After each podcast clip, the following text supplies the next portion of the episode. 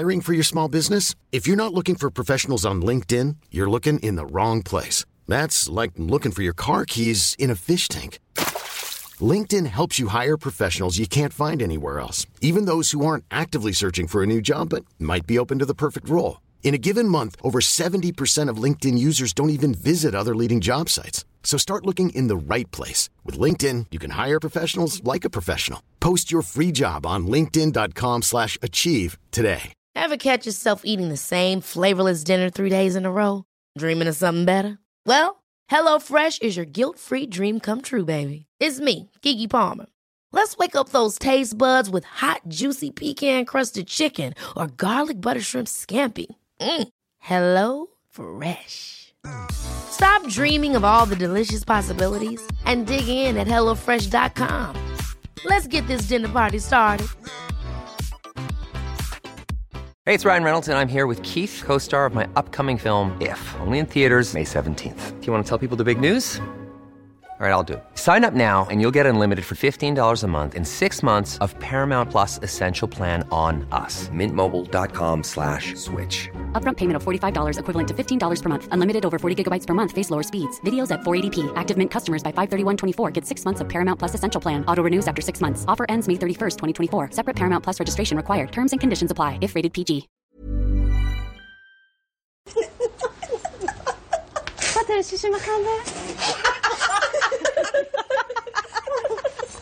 خنده من میکنه بابا دیگه ماشاءالله باشه.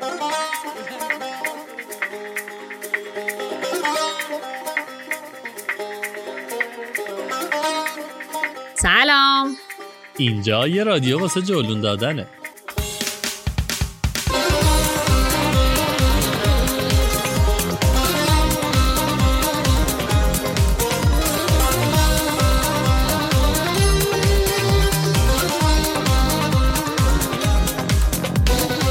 من سالار موسوی هستم و به همراه کیمیا خسروی سی و پنجمین اپیزود رادیو جلون رو تقدیمتون میکنیم. ما توی رادیو جلون هر دفعه در مورد یه مقصد یا یه موضوع مرتبط با سفر و گردشگری صحبت میکنیم.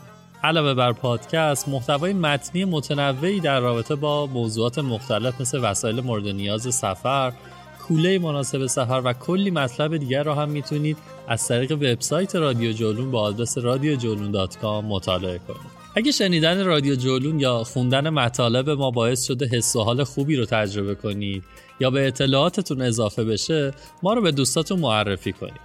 معرفی هم که میگم یعنی معرفی واقعی، یا قشنگ منظورم ماهیگیریه.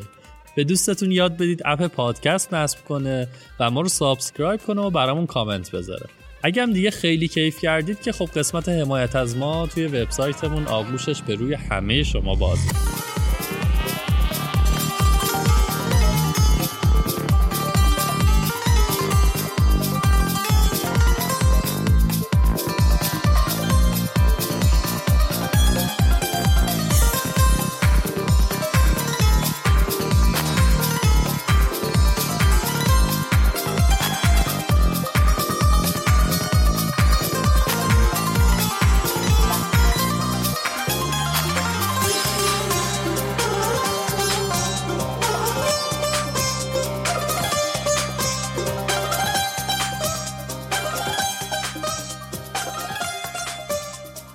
واقعیت اینه که ما توی این اوضاع کرونا و ارز و هزار تا گرفتاری که داریم خیلی مردد بودیم که بازم اپیزود مقصد بسازیم یا نه.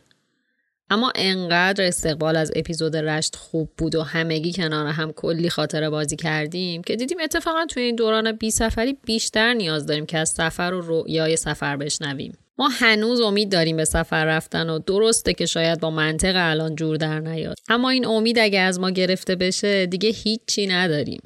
پس از اونجایی که دوست داریم علاوه بر پرداختن به موضوعات گردشگری از مقاصد هم بگیم، رفتیم سراغ یکی دیگه از شهرهای محبوبمون یعنی یزد. استان یزد انقدر جاذبه های طبیعی و تاریخی و فرهنگی متنوع داره که میتونیم حالا حالاها در موردش اپیزود درست کنیم. اما به جای اینکه توی این اپیزود از هر قسمتی از این استان زیبا یه ذره بگیم و پرونده استان یزد رو ببندیم، تصمیم گرفتیم مفصل فقط به خود شهر یزد بپردازیم و دستتون رو بگیریم و تو کوچه پس کوچه های این شهر کویری قدم بزنیم. جوری که وقتی کرونا تموم شد چشم بسته بتونید همه شهر رو بگردید و کیف کنید.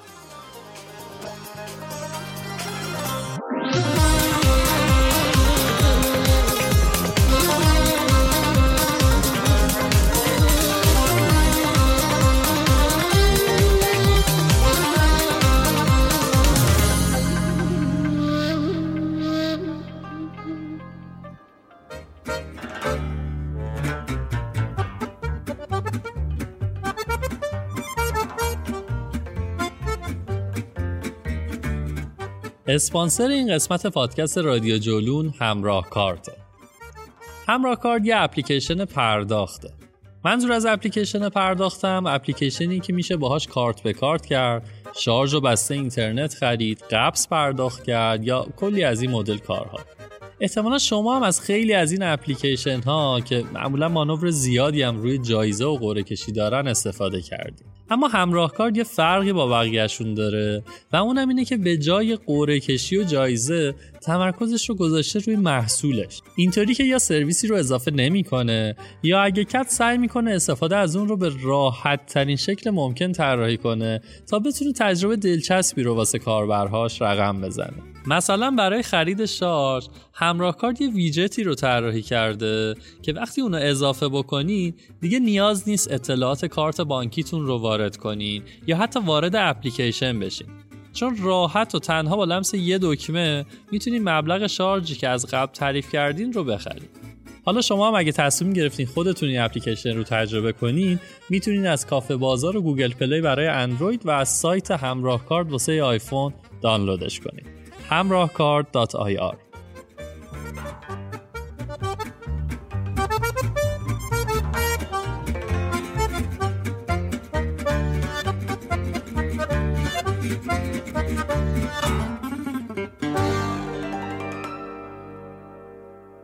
اولین خاطره من از شهر یزد یه چیز محویه. پانزده شانزده ساله بودم که واسه برنامه نجومی به اسم ماراتون مسیه راهی یزد شده بودیم، اما بلافاصله از ایستگاه قطار رفتیم سمت خرانق و من فقط یه صحنه محو از عظمت میدون امیر چخماق یادم مونده. با خودم میگفتم عجب مسجد بزرگ و خفنیه. تو تمام سالهای بعد که سفر میکردم انگار یه گارد خاصی نسبت به شهرها داشتم. همیشه سعی میکردم از شهرها عبور کنم و برم طبیعت اطرافشون رو ببینم. اما بعدتر فهمیدم که اسم یه سری از شهرها بیدلیل معروف نمیشه. یه چیزی از اون شهر بالاخره یه جایی گیرت میندازه. اولین چیزی هم که از یزد من رو گرفت کوچه پس کوچه ها و بافت قدیمی شهر بود. من بچه کویرم و تمام سفرهای کودکیم به سرزمین پدری بین کوچه باغای روستایی گذشته که انتهاشون میرسید به کویر. اینه که وقتی خشت و کاهگل میبینم ناخودآگاه یاد کودکی میافتم و نوستالژی تمام وجودم را میگیره. اینه که یزد و علل خصوص فهادانش برای من بسیار جذابه. جا داره اینجا یه اعترافی هم بکنم. جوانتر که بودم به واسطه اعتماد به نفس کاذبی که داشتم به خیلی از مقاصدی که تا به حال نرفته بودم تور میبردم. یعنی اینجوری که مثلا اون شهر رو ندیده بودم اما تور رو میبردم و از قبل دربارش میخوندم و اونجا هم اگه لازم میشد یه راهنمای محلی میگرفتیم که توضیحات رو درست به مسافرها بگه. البته اینم بگم که این برنامه آژانس گردشگری بوده، یعنی من همینجوری خودم تو اینستاگرام نمیگفتم بچه‌ها پاشیم بریم یزد همینجوری بخوام تور ببرم، نه، این روندی بود که اون آژانسی که باهاش کار میکردم از قبل داشت. اولین باری که درست حسابی وارد یزد شدم اون باری بود که تور برده بودم. اونقدر استرس داشتم که واقعا نمیتونم بگم، اما بعید میدونم که کسی از مسافرها بوی برده باشه از این قضیه. تصور کنید که من قدم به قدم توی یزد شگفت زده میشدم و بعد باید همون شگفتی رو واسه مسافرها شرح میدادم. البته یکی از جذابیتاش هم این بود که میشستم قبل از سفر و حسابی در مورد جاذبه ها از منابع مختلف میخوندم، تاریخشون، معماریشون و کلی ویژگی های دیگه اون مقصد یا حالا اون شهر.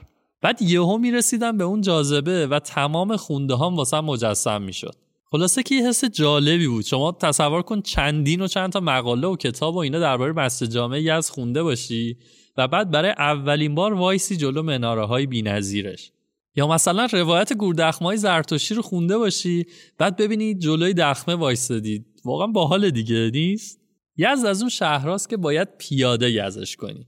البته این توصیه‌ای که من در مورد همه شهرها میکنم ها. ولی خب یزد مسیرهای پیاده‌روی جالبی داره که بعضیش رو اصلا با ماشین نمیتونین برین. پس اگه یزد رفتین حتما یک کفش راحت با خودتون بردارین. قبل اینکه برید سراغ پیاده‌روی تو شهر، بذارید دو تا نکته مهم از خوبی‌های شهر بگم که واقعا خیالتون رو راحت میکنه. یکی اینکه دسترسی به یزد خیلی راحته. جاده کم خطری داره. البته از خشک و بیاب و علف بودنش که بگذریم. خب هم قطار اتوبوسی و هم کوپه‌ای داره که مثلا از تهران میتونید صبح زود راه بیافتید و ظهر برسید یزد. فرودگاه هم که داره. خلاصه که اراده کنید راحت میرسید به یزد. نکته خیلی مهم بعدی تعداد خیلی زیاد محل‌های اقامت توی این شهره. یادتونه در مورد شهر رشت گفتیم که غیر هتل گزینه‌ای ندارید و توی خود شهر خبری از بومگردی و بوتیک هتل و هاستل نیست. البته خبر خوب این که ظاهراً بالاخره دارن یه کارایی میکنن و یکی از خونه‌های قدیمی توی شهر رشت هم داره تبدیل به بوتیک هتل میشه. بگذریم. خلاصه که یزد نقطه مقابل رشته. توی کوچه پس کوچه‌های فهادان که راه برید همینجوری تابلوهای اقامتگاه‌های بومگردی مختلف رو می‌بینید. علاوه بر بومگردی‌ها یزد کلی هم هتل سنتی خوب و با کیفیت داره. خلاصه که با هر بودجه‌ای برای اقامت وارد این شهر بشید، بالاخره میتونید یه جای مناسب پیدا کنید.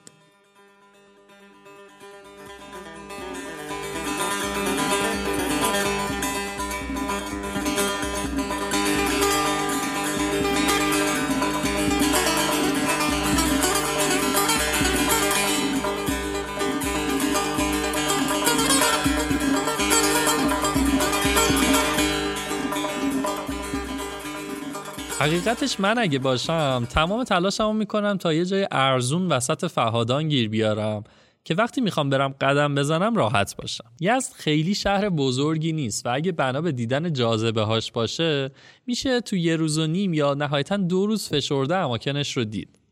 اما این شهر به هیچ وجه فقط مسجد و مناره نیست. خاک و هواش دعوتتون میکنه که توش آروم قدم بزنید و یه گوشه بشینید و به جنب و جوش مردم دقت کنید. من چه تور داشته باشم چه خودم شخصی رفته باشم معمولا صبح هم رو با پیاده روی تو محله فهادان شروع میکنم. پیشنهادم اینه که شما هم همین کارو کنید و هر جور که شده خودتون رو برسونید به این محله. کافیه به تاکسی بگید ببرتتون دم خونه لاری ها. خونه لاری ها همونجوری که از اسمش هم برمیاد یادگار خانواده هایی که از لار واسه تجارت اومده بودن یزد و بعد این خونه رو ساختن و بین خودشون تا سالها دست به دست میکردن. خونه لاری ها یه نمونه خوب از خونه های عیونی دوره قاجاره که اندرونی و بیرونی دارن. یه حیات مرکزی که اتاقها دور تا دورش قرار گرفتن و یه ایوان بزرگ که خیلی وقتا محل دوره همی بوده. همین الان هم وقتی تو این خونه قدم میزنی میتونی تصور کنی که اون روزایی که اینجا بروبیایی داشت و بچه ها توی حیات دور حوض بازی میکردن چه کار لذت بخشی بوده که بشینی از توی ایوون رو نگاهشون کنی. خونه لاریا یه بادگیر بسیار بزرگ هم داره که تا آخرین بارهایی که من رفته بودم میشد بری زیرش و ساختار بادگیر رو از اون پایین نگاه کنی. طبیعیه دیگه، اصلا اسم یزد به شهر بادگیرها معروفه. البته این رو در حالت عادی گشت و گذار توی یزد شاید متوجه نشی. باید بری در جای درست و با زاویه‌ای درست نگاه کنی تا متوجه بشی این اسم رو چرا روی یزد گذاشتن که خب به اون نقطه هم میرسیم. اما از خونه لاری ها که زدیم بیرون به تابلوهای روی دیوارا نگاه کنید و برید به سمت زندان اسکندر. یکی از ویژگی های خوب بافت تاریخی یزد اینه که نسبتاً خیلی خوب علامت گذاری شده و شما اگه به تابلوها دقت کنید میتونید مسیرتون رو راحت پیدا کنید. برید تا برسید به این میدونگاهی که دور تا دورش ساختمون های مختلفی وجود دارن که گنبد زندان اسکندر از همشون واضح تر معلومه. توی روزای فور رونق گردشگری اینجا جایی بود که گروه‌های مختلف ایرانی و خارجی گوشه گوشه‌اش ایستاده بودن و هر کدوم داشتن به توضیحات یه راهنمایی گوش می‌کردن. اما خب شاید این روزها این صحنه رو کمتر ببینید. بیایید با هم قدم بزنیم تا داخل زندان اسکندر یا مدرسه زیاییه.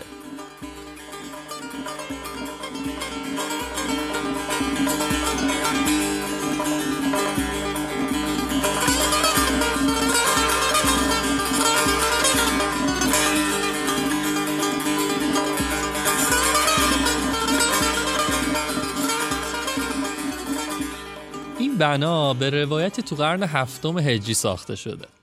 خیلی ها میگن آرامگاه خاندان یکی از عرفای معروف به نام رازی بوده و بعضی هم میگن از ابتدا به عنوان مدرسه ساخته شده.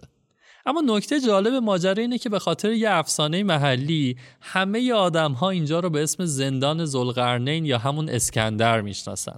دلیل اصلیش هم اینه که درست وسط مجموعه یه چاه بسیار بزرگ قرار گرفته که به یه سرداب زیر مجموعه متصل میشه. افسانه میگه وقتی اسکندر داشته به سمت ری میرفته اینجا یه سری از اسراش رو توی این زندان باقی گذاشته. درسته که این افسانه فقط یکم از افسانه چال اسکندر رو موثق‌تره، ولی در هر حال همین داستان اسم این مدرسه قدیمی علوم دینی رو برای همیشه عوض کرده. اینو بشوی گولم سج چال اسکندرون، زمانی که اسکندر مقدونی برای کشور گشایی را افتاده بید، پاشور توی چاله متحول و شد دیگه از خودش کشور گشایی در نوکرد. شوخی میکنی؟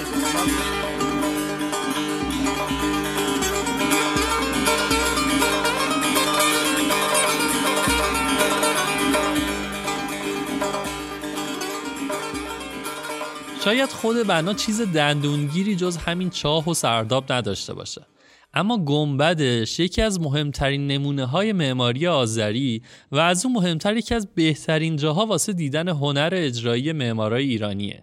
این گنبد جز معدود گنبداییه که به راحتی میشه رفت زیر شیستاد و تکنیک خفن معمارها واسه سوار کردن گنبد دایره‌ای روی بنای چارگوش رو دید. گوشه هایی که باعث میشن بنای چارگوش به هشت ضلعی و بعد شانزده و سی و دو سراخر دایره ختم بشه. نوع تزیینات این گنبد هم در نوع خودش واقعا جالبه که هیچ کاشیکاری نداره و فقط با استفاده از خشت و رنگ فیروزه‌ای تلاش کردن تزیینش کنن. یه چیز جالبم بگم که فکر کنید ببینید اسم این زندان اسکندر رو جایی نشنیدید. بعضیا میگن که این بنا رو حافظ بزرگ هم بازدید کرده و گفته دلم از وحشت زندان اسکندر بگرفت، رخ بربندم و تا ملک سلیمان بروم، که البته مورخا بیشتر معتقدن که حافظ جان کلا خسته تر از اونی بوده که حتی از شیراز بیرون بره و در نتیجه زندان اسکندر رو از نزدیک ندیده، حالا چه برسه بخواد که تا ملک سلیمان بره.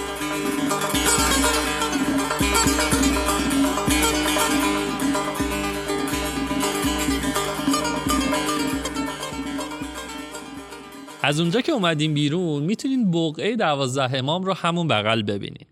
البته سالهاست که درش بسته است که خب اتفاق بدی هم نیست. این بنا توی اسناد تاریخی قدیمی ترین بنای ساخته شده توی یزده. اینجا رو به واسطه کتیبه‌ای که روی دیوارش هست میتونیم تو نیمه اول قرن پنجم و توی دوران یه حکمران‌هایی به اسم آل کاکویه و به دست دوتا برادر به اسم امیر مسعود و ابو یعقوب ساختن. اینکه چرا و از کی بهش میگن بقعه دوازده امام خیلی مشخص نیست. بعضیا میگن این به این خاطره که توی کتیبه از آیه شصت و پنج سوره غافر که به جاودان بودن و یکتا بودن خدا اشاره میکنه استفاده شده و خب چون آل کاکویه هم تمایلات شیعی داشتن در نتیجه این بنا رو در یادبود امام دوازدهم ساختن. ولی حقیقت اینه که به ذرس قاطع نمیشه گفت چی درسته. حتی با اینکه تو ادوار مختلف سنگ قبرایی هم توی مجموعه بوده، اما بیشتر مورخا اعتقادی به آرامگاه بودنش ندارن. گنبد بقعه دوازده امام هم از گنبدهای مهم معماری دوره سلجوقیه و به همین خاطر بنای خیلی مهمی محسوب میشه. این دو تا بنا رو که دیدید، باید برید به سمت نگین اصلی شهر یزد، یعنی مسجد جامع. اما عجله نکنید. راه رسیدن به مسجد جامع خودش از بهترین جاذبه‌های یزد برای من. درست ضلع جنوبی همون میدونی که بقعه دوازده امام و مدرسه زیاییه توشن، یه کوچه هست درست کنار مرکز اطلاع رسانی توریسم که قبلا رخشورخونه بوده و یزدی‌ها به اسم کوچه شاه ابوالقاسم میشناسنش. واردش بشید و بزنید به دل کوچه پس کوچه‌های بافت قدیمی یزد. از زیر طاق‌هاش رد بشید، خونه‌های قدیمیشو ببینید و توی کوچه‌های باریکش عشق کنید. نترسید از گم شدن. تقریبا سر تمام دوراهی‌ها و مسیرها تابلو زده که به سمت مسجد جامع. در نتیجه اگه تابلوها رو دنبال کنید بالاخره میرسید به مقصد. پس سعی کنید خوب دور و برتون رو ببینید. توی مسیر در کنار تعداد زیادی از مغازه‌های صنایع‌دستی و هتل و رستوران هنوز کلی مغازه سنتی هست که پیرمرد و پیرزنای یزدی با اون لهجه‌های بامزه‌شون دم درشون نشستن. سرتون رو بگیرید بالا و سردرها و طاقها و سقفها و گاهی بادگیرها رو خوب نگاه کنید و برید به سمت مسجد. توی مسیر یه میدونگاهی‌های جالبی می‌بینید که توی بعضی‌هاشون نخلای قدیمی عزاداری عاشورا رو می‌تونید ببینید که مثل یه سرو وسط میدون به امانت گذاشته شدن. آخرای مسیر که برسید دیگه احتمالاً صدای همهمه مسجد رو می‌شنوید و شاید بتونید مناره‌هاش رو هم ببینید. اما درست نرسیده به مسجد میرسید سر یه دوراهی که سمت راست میره سمت سردر. من میگم اینجا صبر کنید و نرید سمت مسجد. مسیر رو ادامه بدین تا برسید به یه میدونگاهی بزرگتر. اگه هم خواستین بپرسین بهش میگن میدان وقت و ساعه. اینجا یه مجموعه قدیمی بوده که به دست سید رکن الدین محمد ساخته شده و شامل مدرسه و مسجد و دارالشفا و چند تا ساختمان دیگه بوده. روایت هست که اینجا یه برجی بوده که روش میشد و اوقات شرعی رو دید و اندازه‌گیری کرد و محلی بوده برای اعلام وقت نمازهای پنجگانه به ملت. هرچند که از اون برج چیزی باقی نمونده، اما هنوز مردم به این محله وقت و ساعه میگن. درست وسط میدون یه نخل قدیمی بزرگه که از دوره قاجار باقی مونده. جالبی ماجرا این بوده که سالها این منطقه محله یهودی نشین شهر بوده. جدای از دیدن میدون و ساختمان خانقاه و اطرافش، گفتم بیایید اینجا که یه صنایع‌دستی جذاب یزدی رو ببینید. درست دور میدون یه کارگاه شربافی وجود داره که میتونید برید داخلش و این هنر قدیمی و دستگاه‌های ساختش رو ببینید. شربافی هنر نساجی قدیمی یزده. از قدیم الایام شهرت پارچه‌ها و دستمال‌های یزدی همه جا زبان زد بوده. وقتی وارد کارگاه میشی، اولین چیزی که نظر آدمو جلب میکنه دستگاه‌های بزرگ و چوبیه که توی کارگاه گذاشتن و رشته‌های رنگ و وارنگ نخ ازشون بیرون اومدن و درست پشتش یه پیرمرد سال خورده نشسته و مشغول کار کردن با دستگاه و بافتن پارچه است. من توصیه میکنم چه از این کارگاه و چه هر کارگاه دست اول دیگه‌ای برای مصرف شخصیتون از دستمال‌ها و پارچه‌های شربافی بخرید. فارغ از حمایتتون از صنایع دستی محلی، من بهتون قول میدم که عاشق کیفیت این پارچه‌ها میشید.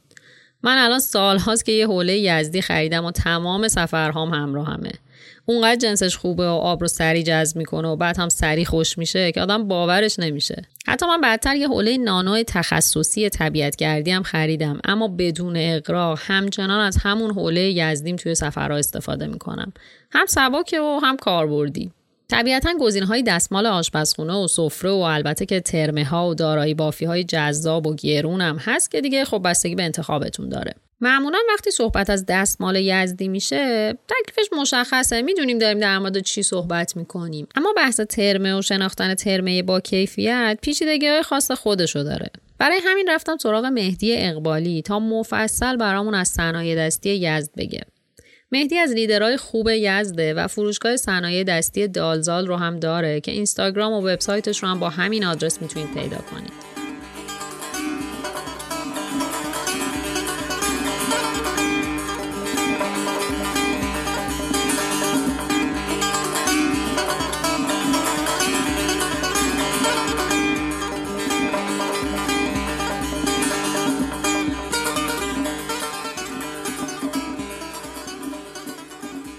یزد رو به پارچش میشناسن و خب گل سرسبد این پارچه ترم هستش که همه ازش خبر دارن. پارچه دارایی رو داره، مثل پارچه سنتی داره تحت عنوان خویدکی یا سفره نون لونگ، پارچه‌ای که منتسب به زرتشتیان عزیز و ارمنی‌های عزیز هستش که کلی احرای این پارچه‌ها در استانی از تولید میشه و خوشبختانه در حال حاضر خیلی ها دارن این پارچه ها رو به شکل های مدرن با ساختار های مدرن ارائهش میدن که این پارچه ها میاد و در خونه های مردم میشین. اگر بخوایم در مورد ترمه و حالا اون تاریخش صحبت بکنیم، خب حالا یک داستانی هست، یک روایتی هست که شاید خیلی هم تاییدش نکنن، ولی خیلی اکثریت بر این باورن که نادر شاه افشار وقتی که به در حقیقت هندوستان حمله کرد، اونجا با یک پارچه آشنا شد که خب همه میشناسیمش تحت عنوان کشمیر. از این پارچه خیلی خوشش اومد و این هنر در حقیقت کشمیر بافی به شهر یزد و کرمان میاد. در اونجا امیری شکل میگیره در استان کرمان و در یزد این تغییرها روی کشمیر در حقیقت این پارچه با ارزش رو به سمت ترمه شدن جلو میبره. ترمه رو قدیم ها به صورت دستباف میبافتن و در حال حاضر متاسفانه ترمین دست بافت وجود نداره که در حال حاضر در حال تولید باشه، اکثرا با ماشین ها تولید میشن. یک نماد اون سرو خمیده ای که روی ترمه وجود داره و همه به عنوان این اون نماد ترمه میشناسنش، در اصطلاح بوتجقه میگیم. و اون بوتجقه یا همون سرو خمیده، یکیش این هست که وقتی اعراب به ایران حمله کردن، این سرو زیر بار این حمله خم شد، چون سرو نماد آزادیه، ولی نشکست و همه برای باره که این سرو بر خواهد گشت و دوباره ایستاده خواهد شد. خیلی ها این نماد رو وقتی که حالا دستمون رو مشت بکنیم و قسمت پایین دستمون رو نگاه بکنیم و اون رو تصور بکنیم که زدیم توی یه استام و زدم روی یه کاغذ، همون حالت فرم رو پیدا میکنه و خیلی معتقدن که شاهان ایران این قسمت از دستشون رو توی استام میزدن و پایین نامه‌هاشون رو مهر میکردن و این که دیگه از داستانایی هست که در مورد این نماد بهش اشاره میشه. خب حالا این سبک بافته شدن ترمت و نحوه قرارگیری این بوتجقه ها بسیار مهم بوده و خودش حامل یک پیام بوده برای کسی که این ترمه رو هدیه میگرفته.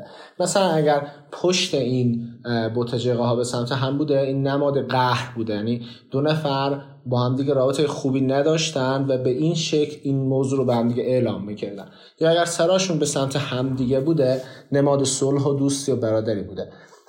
داریم یک نمونه از در حقیقت بوتجقه که یک بوته کوچیک داخل یک بوته بزرگه و این نماد فرزند آوری هست و وقتی فرزند نورسیده به یک خانواده اضافه میشد، هدیه‌ای که میبردن داره این شکل بوده. برای متوجه شدن که چجوری یک ترمه ترمه اصلی هست یا فرعی هست خیلی سخته، شما به صورت عادی میتونید متوجه این داستان بشید، ولی خب برای اینکه خیلی راحتتون بکنم، سه برند حتما از ابریشم در بافت پارچه هاشون استفاده میکنن، برند رضایی، هاشمی و سالاری که شعبه هاشون در سرتاسر شهر یزد هست و میتونن مردم به راحتی ازشون خرید بکنن و وقتی که اون نوشته ی هاشمی، رضایی یا سالاری رو توی ترمه دیدن، به راحتی میتونن اعتماد بکنن و اختیارشون راحت بشه که ترمشون اصل و ابریشمه. در مورد اینکه باز چجوری به این تفاوت قیمت ها رو متوجه بشیم، هرچه تعداد رنگ در ترم بالاتر میره، میزان ابریشم مصرفی بیشتر میشه و کیفیت ترم بالاتر خواهد رفت، قطعا با افزایش قیمت هم روبرو خواهیم بود. اما یک پارچه دیگه هم که به عنوان پارچه پایانی معرفیش خواهم کرد به شما، پارچه دارایی هست. ببین، دارایی یک پارچه هست که تار در اون پارچه نقش میگیره و بعد با بافته شدن اون نقش خودش رو نشون میده. حالا چرا همه به این پارچه میگن دارایی؟ دارایی همون ایکاتیه که شما به راحتی میتونه در ازبکستان، هندوستان و خب حالا خیلی از کشورهایی که به سمت آسیا شرقی میرم در حقیقت ببینیدش، ولی ما بهش میگیم دارایی، ما نمیگیم ایکات.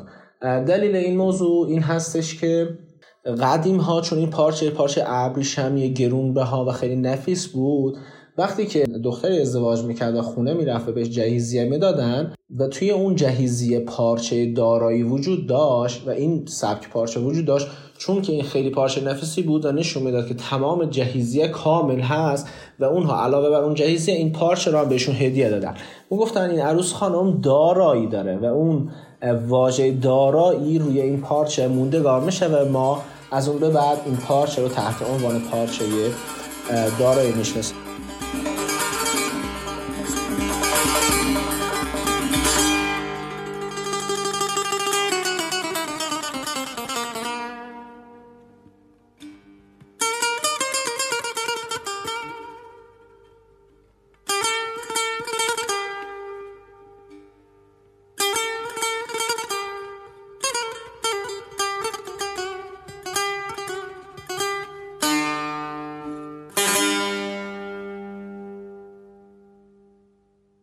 میدون وقت و ساعه رو که دیدین، همون کوچه رو برگردین سر اون دوراهی که کیمیا گفت و برین سمت مسجد.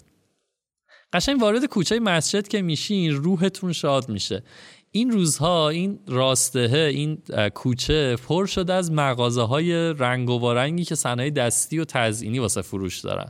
پر از گالریای خوشگل که مد و فشن رو با هنر قدیمی یزد با هم قاطی کردن و یه ترکیب جذاب درست کردن. وقتی از بازارچه بیاید بیرون، میرسید به یه محوطه بزرگ که تو انتهای یه خیابونیه که شبیه بازار پر از مغازه است و اینجاست که وقتی سرتون رو میچرخونید سمت راست نفستون میگیره. از چی؟ از دیدن عظمت و هیبت سردر و مناره های مسجد جامعی است. اینجا دیگه اوج نماد معماری سبک آذریه.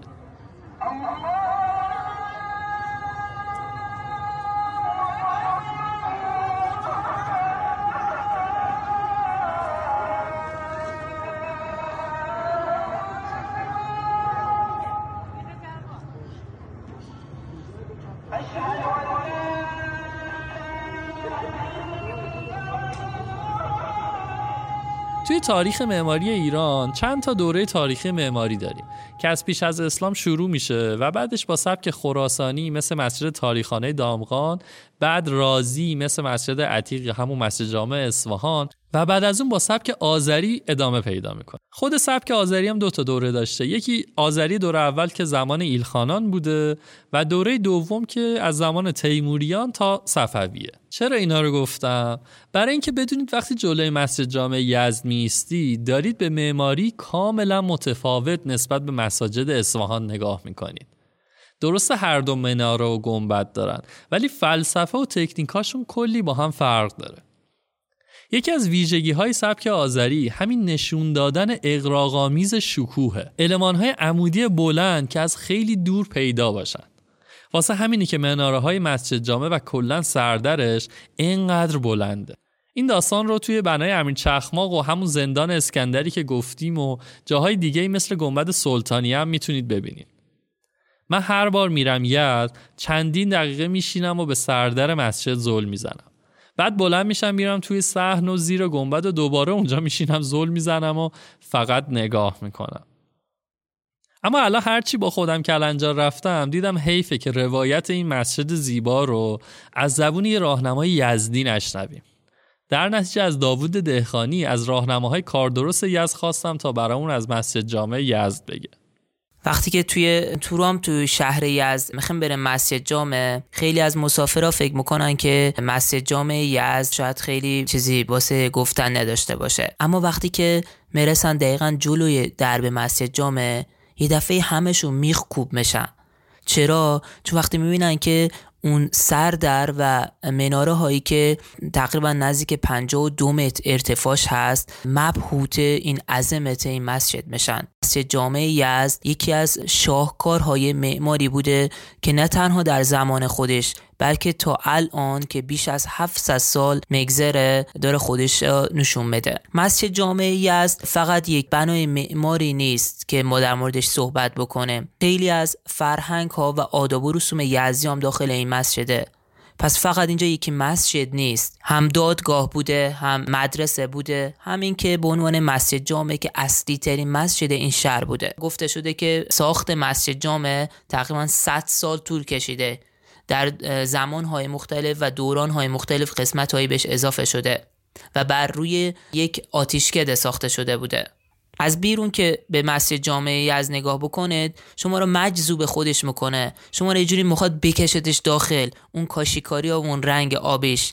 اما وقتی که داخل مسجد میشید، داخل اون حیات مسجد هستید، از پشت که نگاه میکنید به اون سردر کاملا ساده هست، یعنی خیلی تمایلی به خارج شدن از مسجد ندارد و این هم یکی از شاهکارهایی بوده که معمار به کار برده توی مسجد جامع. اگه تو حیات مسجد جامع یزد وایسید و نگاه بکنید به مناره ها، مناره های مسجد جامع از نظر ظاهری از بیرون شباهت به هم بدن، خیلی فرقی نمیکنن، اما داخلش یکی از مناره ها به صورت راپله های دو طرفه داره و به صورت مارپیچ هست، یعنی یک نفر از پایین میتونه بره بالا و یک نفر هم از بالا میتونه بیاد میتونه بیاد پایین بدون اینکه همدیگه رو ببینن.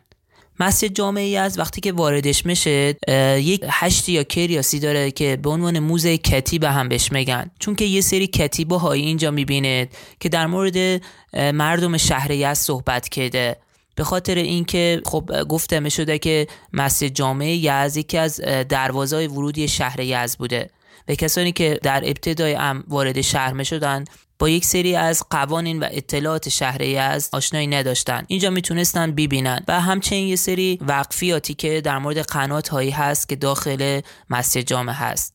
بعد از اینکه از هشتی و کریاس رد شدم وارد صحن مسجد میشم واقعا دیگه اینجا میتونه اوج عظمت معماری ایرانی و اسلامی را ببیند. دقیقاً این مسجد بر اساس وزش باد و جهت خورشید بهترین نقطه انتخاب شده. مسجد جامع یزد خیلی جالبه که بدونید مثل خونه‌های قدیمی یزد چهار فصل ساخته شده، یعنی زمستونا یه جایی نماز میخوندن، تابستونا یه جایی. وقتی که از صحن مسجد ما حرکت میکنیم به سمت محراب بریم، وارد ایوان که میشیم، توی سقف ایوان نود و نه تا از اسامی خداوند به صورت خیلی هنرمندانه با خط کوفی بنایی نوشته شده. وقتی که میایم از ایوان رد میشیم، میایم دقیقاً زیر گنبد، گنبد دو پوسته و دولایه، و دقیقاً بین دوتا گنبد هم یک فاصله هست که همون بحث عایق‌های حرارتی و صوتی که در اون زمان معماران این بنا میدونستن.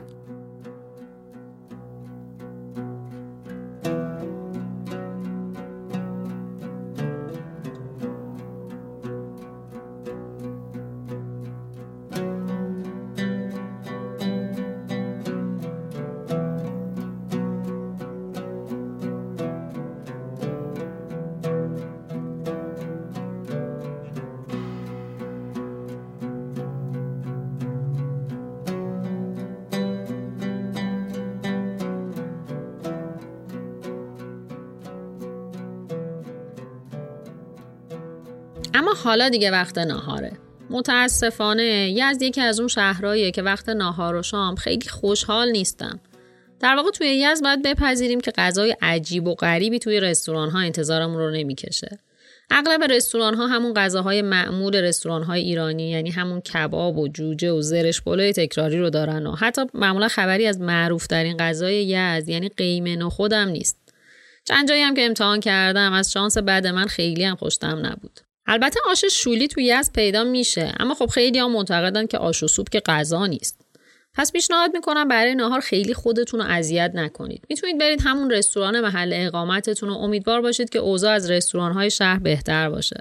بعد ناهار هم میتونید استراحت کنید تا دمدمای غروب. اگر هم دلتون نمیخواد استراحت کنید، پیشنهاد میکنم برید کافه گردی و بشینید به تماشای آدم‌ها.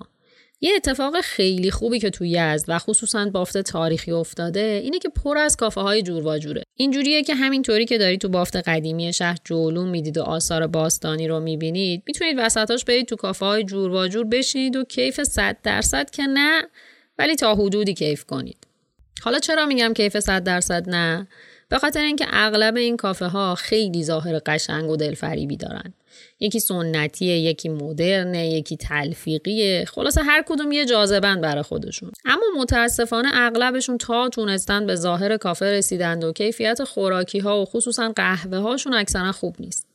من یه مسافر نیوزلندی داشتم که کلا به قهوه اعتیاد داشت. یعنی ما هر سایتی رو که می‌دیدیم بعدش بعد راه می‌افتادیم می‌رفتیم کافه. از اونجایی که یکم هم بد اخلاق و ایراد بگیر بود، نصف زمان تور رو ما توی کافه ها در حال جر و بحث کردن بودیم که بابا جان این کاپوچینویی که تو میدی اصلا هیچ ربطی به کاپوچینو نداره. خلاصه که توی یزد کافه زیاد برید، اما ترجیحاً بیشتر دمنوش و عرقیجات بزنید بر بدن، چون برخلاف قهوه اغلب عرقهای خوشمزه‌ای درست میکنند.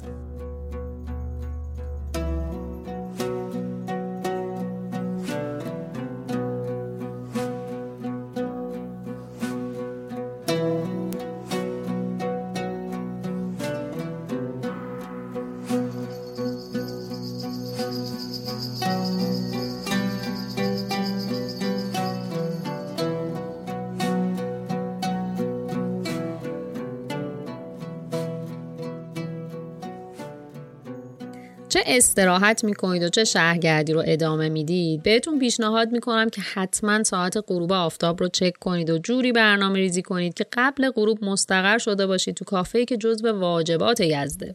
خانه هنر یزد که پشت مسجد جامعه یه خونه قاجاریه که طبقه اولش مخصوص صنایع دستیه. توصیه میکنم اگه خواستید چیزی بخرید حتما حواستون به قیمتش هم باشه. اما هدف اصلی طبقه دوم این خونه، یا در اصل پشت بومه، جایی که با چیدمان دنجی که داره بهترین نقطه است برای دیدن غروب آفتاب. دقیقاً تو همین نقطه است که کاملا درک میکنید که چرا به یزد میگن شهر بادگیرها. روی پشت بوم که ایستادید دور تا دورتون پر از بادگیره و ترکیب بادگیرها و بافت سنتی شهر و خورشیدی که داره غروب میکنه. تصویریه که مطمئنم هیچ وقت از ذهنتون پاک نمیشه و هر بار اسم گز رو بشنوید این غروب براتون تداعی میشه.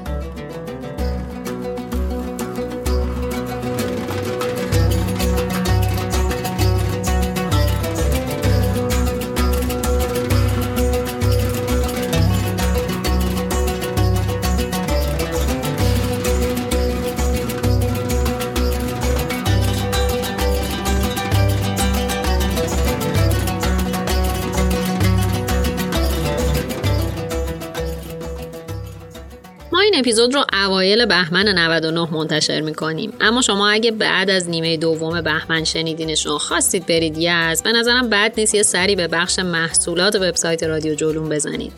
یه چیزی اونجا هست که اصلا خوراک همین نقطه از شهر طراحی شده. شاید خوشتون اومد و با اون توی شهری از جلون دادید.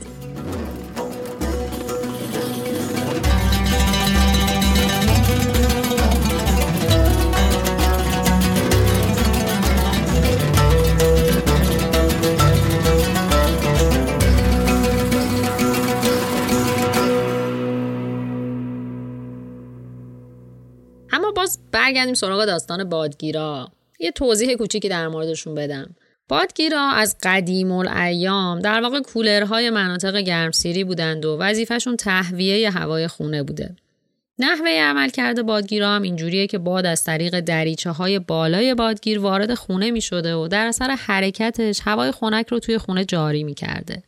توی بعضی از بادگیرا هم پایین بادگیر حوض بوده که وقتی آب می‌خورده بهش خنک‌تر می‌شده. نمونهش رو توی باغ دولت آباد که جلوتر در موردش میگیم میتونید ببینید. غروب رو که دیدید و عصرونه رو که خوردید راه بیفتید به سمت امیر چخماق. از کافه هنر تا امیر چخماق حدوداً نیم ساعت پیاده رویه. اگه نخواستید قدم بزنید شهر هم پر تاکسی گذریه و هم به راحتی میتونید تاکسی اینترنتی بگیرید.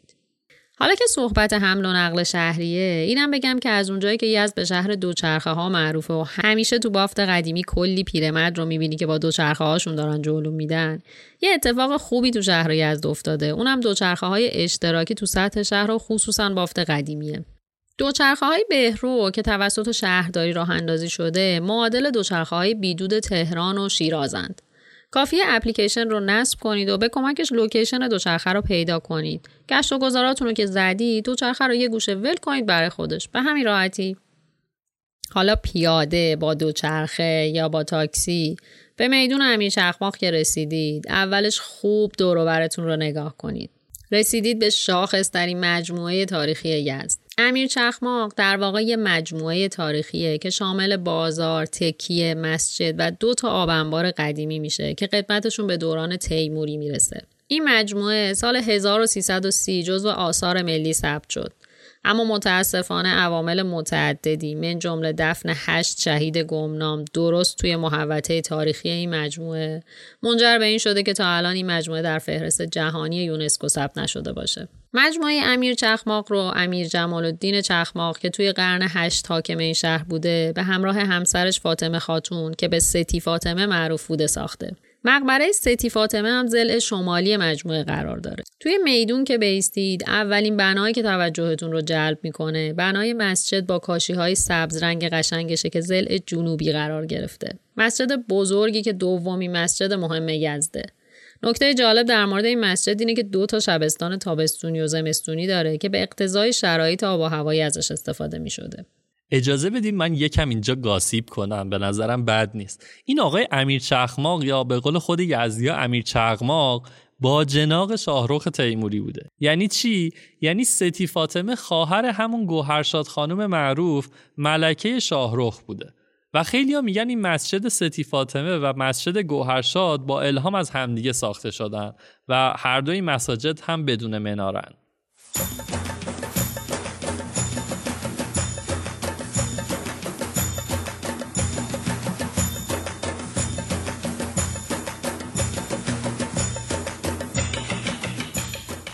چیز دیگه‌ای که دور میدون توجه ها رو به خودش جلب میکنه نخل تاریخی این میدونه که به نخل حیدری هم شناخته میشه. قدمت این نخل در حدود چهارصد و پنجاه سال تخمین زده میشه. احتمالاً در رابطه با مراسم نخلگردانی توی شهر یزد و البته شهرهای دیگه مثل کاشان و شاهرود توی ایام عزاداری محرم شنیده باشید.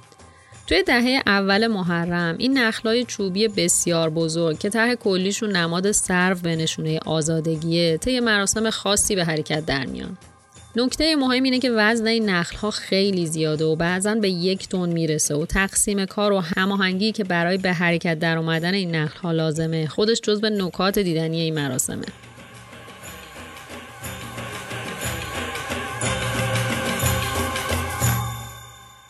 همونجوری که اول پادکستم گفتم، من فکر میکردم پشت نمای امیر چخماق یه بنای خیلی بزرگ در ابعاد مسجد شاه اصفهانه و خب اولین باری که از زیرش رد شدم و دیدم ای بابا پشتش خالیه، قشنگ خورد تو ذوقم. البته اون موقع هنوز نمیدونستم این ماجرای معماری آذری و اینا چیه و هدف اصلا ساختن این نمای چیه، اما من این شانس رو داشتم که سالها پیش بتونم برم بالای مناره و شهر رو از اون بالا نظاره کنم که خب واقعا تجربه منحصر به فردیه. اما یه جاذبه‌ای که چند سالی تو دل شهر احیا شده فرهنگ زورخونه و حرکات ورزشیشه، چیزی که شاید کمتر جایی فرصت دیدنش رو داشته باشید. سمت شمال میدون یه کوچه‌ای هست که بهش میگن کوچه آبنبار ستی فاطمه. سرش هم مغازه ترمه سالاریه. اون رو که یکم برید تو سمت چپتون ورودی یه زورخونه است به اسم صاحب زمان که در واقع همون آبنبار ستی فاطمه بوده.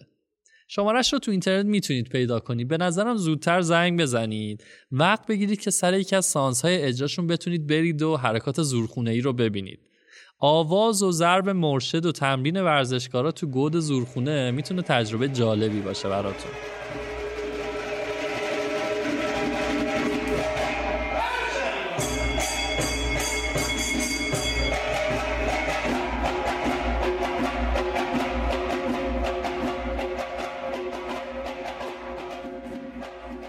خلاصه که حسابی اون اطراف دوراتون رو بزنید و همون کنار مجموعه سر خیابون امام برید سراغ یکی دیگه از جاذبه های شهر یزد، یعنی حاج خلیفه رهبر.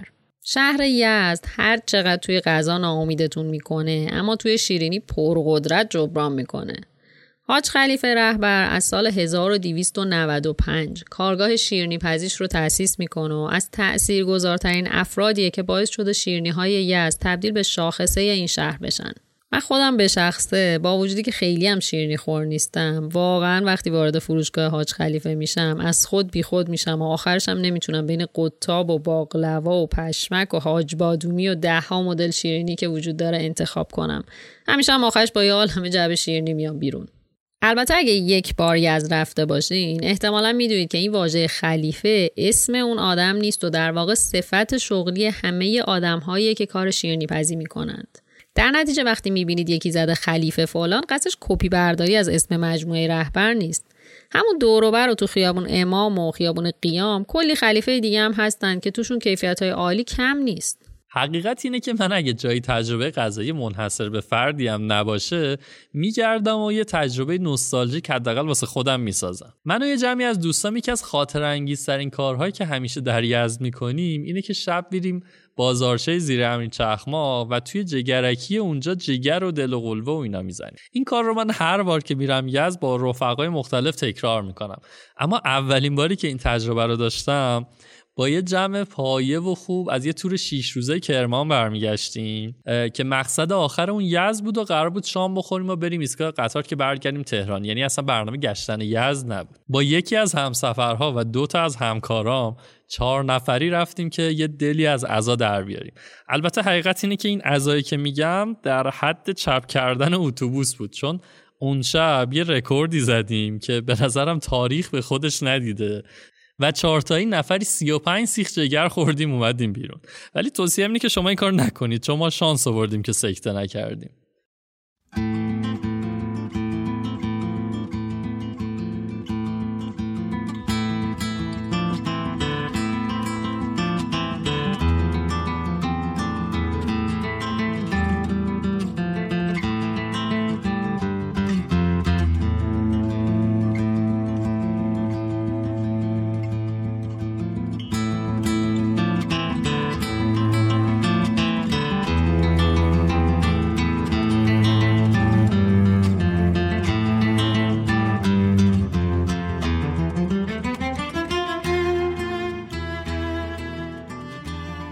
برای روز دوم بد نیست که بریم و یه وجهه دیگه از شهر یزد رو ببینیم. امروز روز قدم زدن توی فرهنگ زرتشتیه. بهترین کار اینه که روز رو با بازدید از آتشکده شروع کنیم.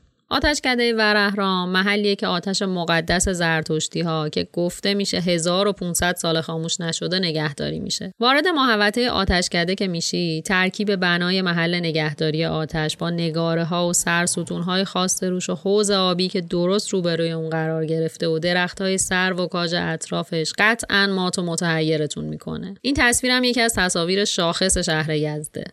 بازدید از این آتش آداب خاص خودشو داره. مثلا زرتشتی‌ها معتقدن که کسی نباید در این آتش بدمه و برای همین تنها میتونید این آتش رو از پشت شیشه ببینید.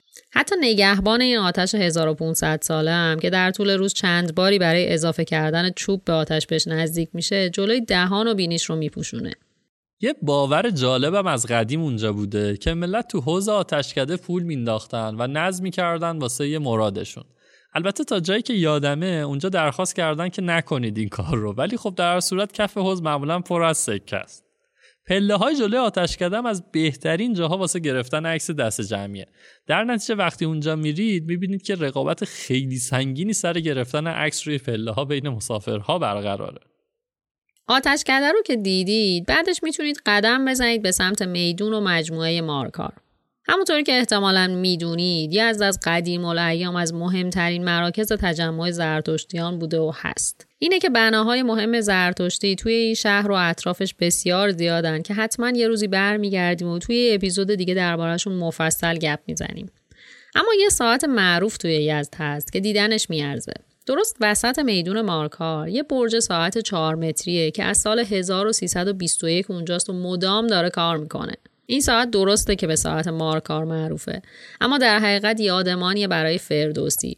توی اون سالها یه آقای خیر هندی به نام مارکار تصمیم میگیره که یه مجموعه خیریه بزرگ زرتشتی توی یزد درست کنه که شامل دبستان و دبیرستان و یه پرورشگاه میشده. این آقای مارکار یادگاری های زیادی توی ایران ساخته. مثلا شاید بعد نباشه بدونید که اولین مجسمه فردوسی که توی میدون فردوسی تهران نصب شده، هدیه ایشون و انجمن زرتشتیان بمبئی به ایران بوده که تو سال هزار و سیصد و بیست و چهار توی میدون فردوسی نصب میشه و تا سال هزار و سیصد و سی و هشت هم اونجا بوده که بعد با مجسمه استاد صدیقی جایگزین میشه و میره میشینه جلوی دانشکده ادبیات دانشگاه تهران و هنوز هم همونجاست.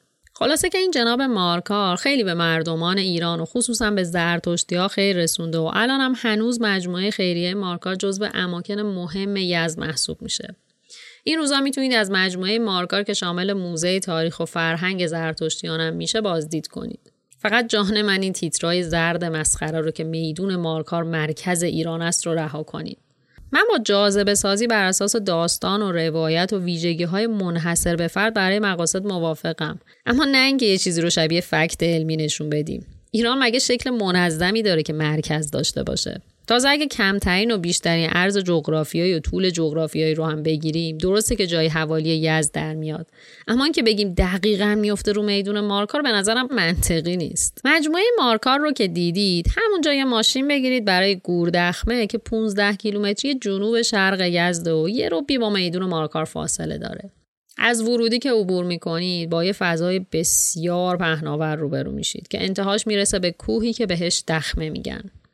گوردخمه از معدود جاهاییه که از دم در ورودی تابلوهای توضیحی زیادی داره و توی طول مسیری که طی می‌کنید تا به بالای کوه برسید کاملا شما رو راهنمایی میکنه. دخمه محلیه که زرتشتی‌ها از سالها پیش تا حدوداً چهل سال قبل امواتشون رو با فرهنگ و آداب و رسوم خاص خودشون اونجا قرار میدادند تا طعمه کرکس‌های کوه‌های اطراف بشند و در انتها استخون‌ها رو هم تو همون چاله وسط می‌ریختند. باورشون همین بوده که دفع مردار باعث آلودگی خاک می شده. متاسفانه بعد بهتون اطمینان بدم که وقتی میرید اونجا حتما یاد من میافتید. چرا؟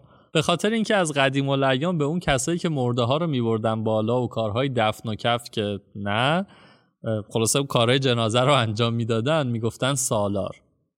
و این رو همه جا توی تابلوها ذکر کردن و هی تکرار کردن.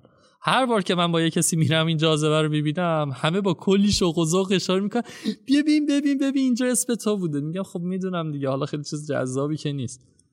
یه پیشنهاد درگوشی هم بگم بهتون که اگه یکم اهل کوهنوردی بیشتر و البته پیدا کردن جاهای بیکترین، پیشنهادم اینه که بعد از اینکه کوه و دخمه اصلی رو دیدین یا اگه مثلا دفعه دومتون بود که میرفتین، برید و دخمه کناریش رو برید بالا. اون کوه خیلی راه درست حسابی نداره، اما بالاش که میرسید بسیار دنج‌تره و از اون مهمتر دید خوبی به اون یکی دخمه داره.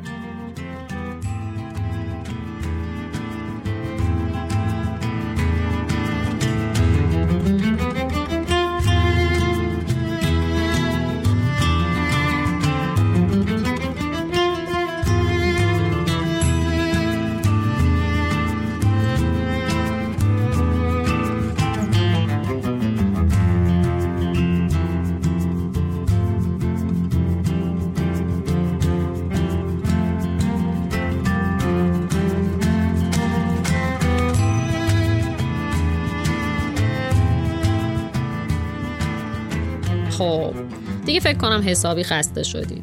وقتشه برگردید محل اقامتتون و یه استراحت حسابی بکنید و بعد بریم جایی که من به شخص عاشقشم. یعنی هر باری که رفتم یزد، حتی اگه فقط به قصد کوهنوردی توی شیرکوه قرار بود مستقیم برم تفتم، موقع برگشتم نوردامو مجبور کردم که یه سر به باغ دولت آباد بزنیم. کلا این باغای ایرانی روح منو جلا میدن. قبلا در مورد یه نمونه زیبای دیگه باغ ایرانی، یعنی باغ شازده ماهان، توی اپیزود سه که در مورد کرمان صحبت کردیم گفتیم. اگه بخوام خیلی خلاصه بگم، المان‌های اصلی باغ ایرانی جوی آب وسط باغ و درخت‌های انبوه دو طرفه که منتهی میشه به بنای اصلی. یه خصوصیت مهم دیگه که وقتی وارد باغ میشید خیلی جلب توجه میکنه، تقارنیه که توی معماری دیده میشه. اما باغ دولت آباد علاوه بر همه زیبایی‌های باغ ایرانی، یه شاخصه خیلی خاص هم داره و اونم بادگیرشه. بادگیر عمارت بادگیر باغ دولت آباد با ارتفاع سی و سه و هشت دهم متر یکی از بلندترین بادگیرهای خشتیه و جالب اینه که حوض روبروی عمارت هم به گونه‌ای ساخته شده که وقتی انتهای اون می‌ایستید انعکاس کل نمای بادگیر رو میتونیم ببینیم. نکته خیلی جالب باغ دولت آباد اینه که توی دل شهر و وسط شلوغی و بروبیای شهری وقتی از درهای ورودی عبور میکنید یهو انگار از زمان و مکان جدا میشید و حس و حال فضا به کل عوض میشه. این باغ اواخر دوره افشاریه و سال هزار و صد و شصت ساخته شده. ذهنیت خیلی از ما برای ساختن یه همچین جای اینه که خب اول بنا رو میسازیم بعد شروع میکنیم به ساخت محوطه دیگه. ولی داستان ساخت باغ ایرانی اونم وسط کویر به این راحتی ها نیست. برای ساخت این باغ اول یه قناتی به طول چهل و پنج کیلومتر از کوههای مهریز تا باغ احداث میشه تا مسئله آبیاری حل بشه و بعد بنا و باغ ساخته میشه.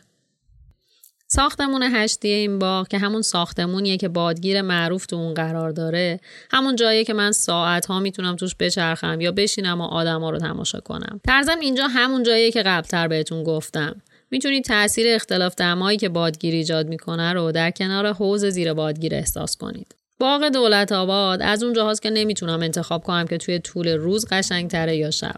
توی شب یه آرامش و استحال خاصی داره و توی طول روز انعکاس نور روز روی شیشه های مشبک رنگی عمارت هشتی بی‌نظیره.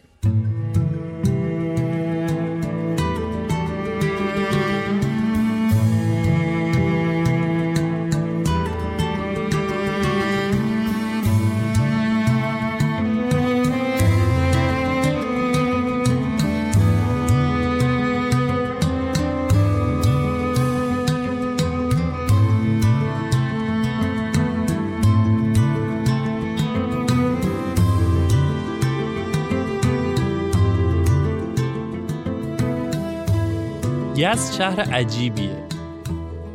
مردم آروم و سربزیری داره. خیلی از مردم میدونن که حال و هوای شهر یزد بسیار مذهبی تر از خیلی از شهرهای دیگه ایرانه. این رو هر سال موقع محرم میشه حس کرد.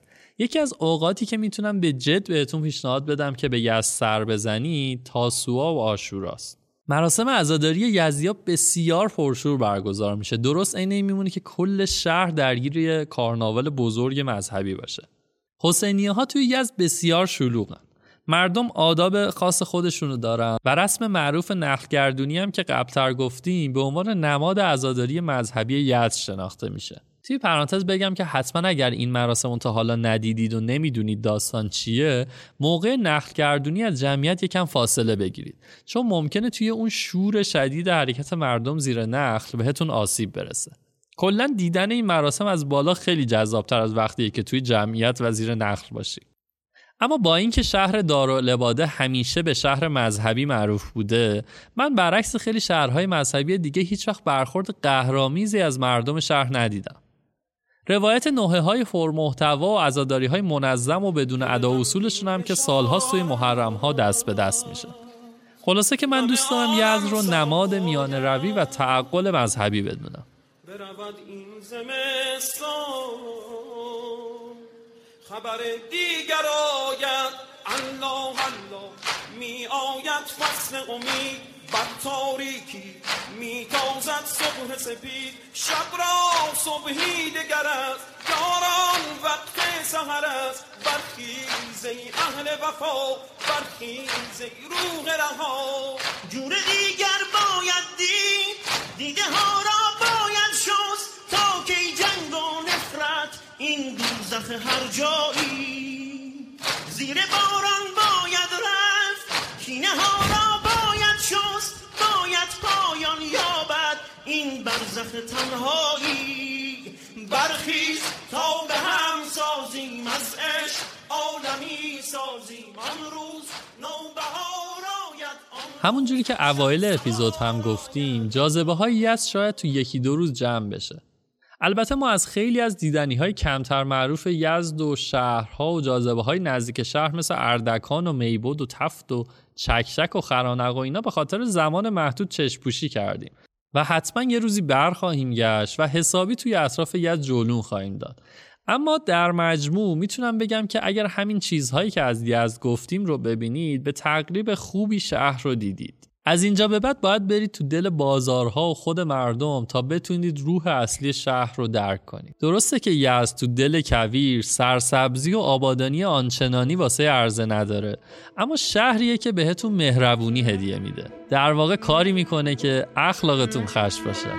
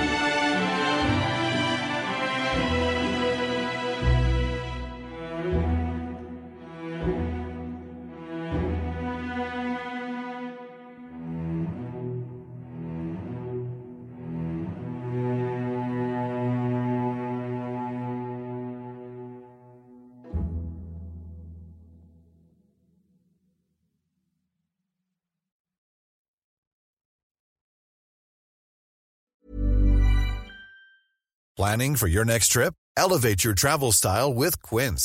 Quince has all the jet-setting essentials you'll want for your next getaway, like European linen, premium luggage options, buttery soft Italian leather bags, and so much more. And it's all priced at fifty to eighty percent less than similar brands. Plus, Quince only works with factories that use safe and ethical manufacturing practices. Pack your bags with high-quality essentials you'll be wearing for vacations to come with Quince. Go to quince.com slash trip for free shipping and three sixty-five day returns. Ever catch yourself eating the same flavorless dinner three days in a row? Dreaming of something better? Well, HelloFresh is your guilt-free dream come true, baby. It's me, Keke Palmer. Let's wake up those taste buds with hot, juicy pecan-crusted chicken or garlic butter shrimp scampi. Mm. HelloFresh. Stop dreaming of all the delicious possibilities and dig in at hello fresh dot com. Let's get this dinner party started.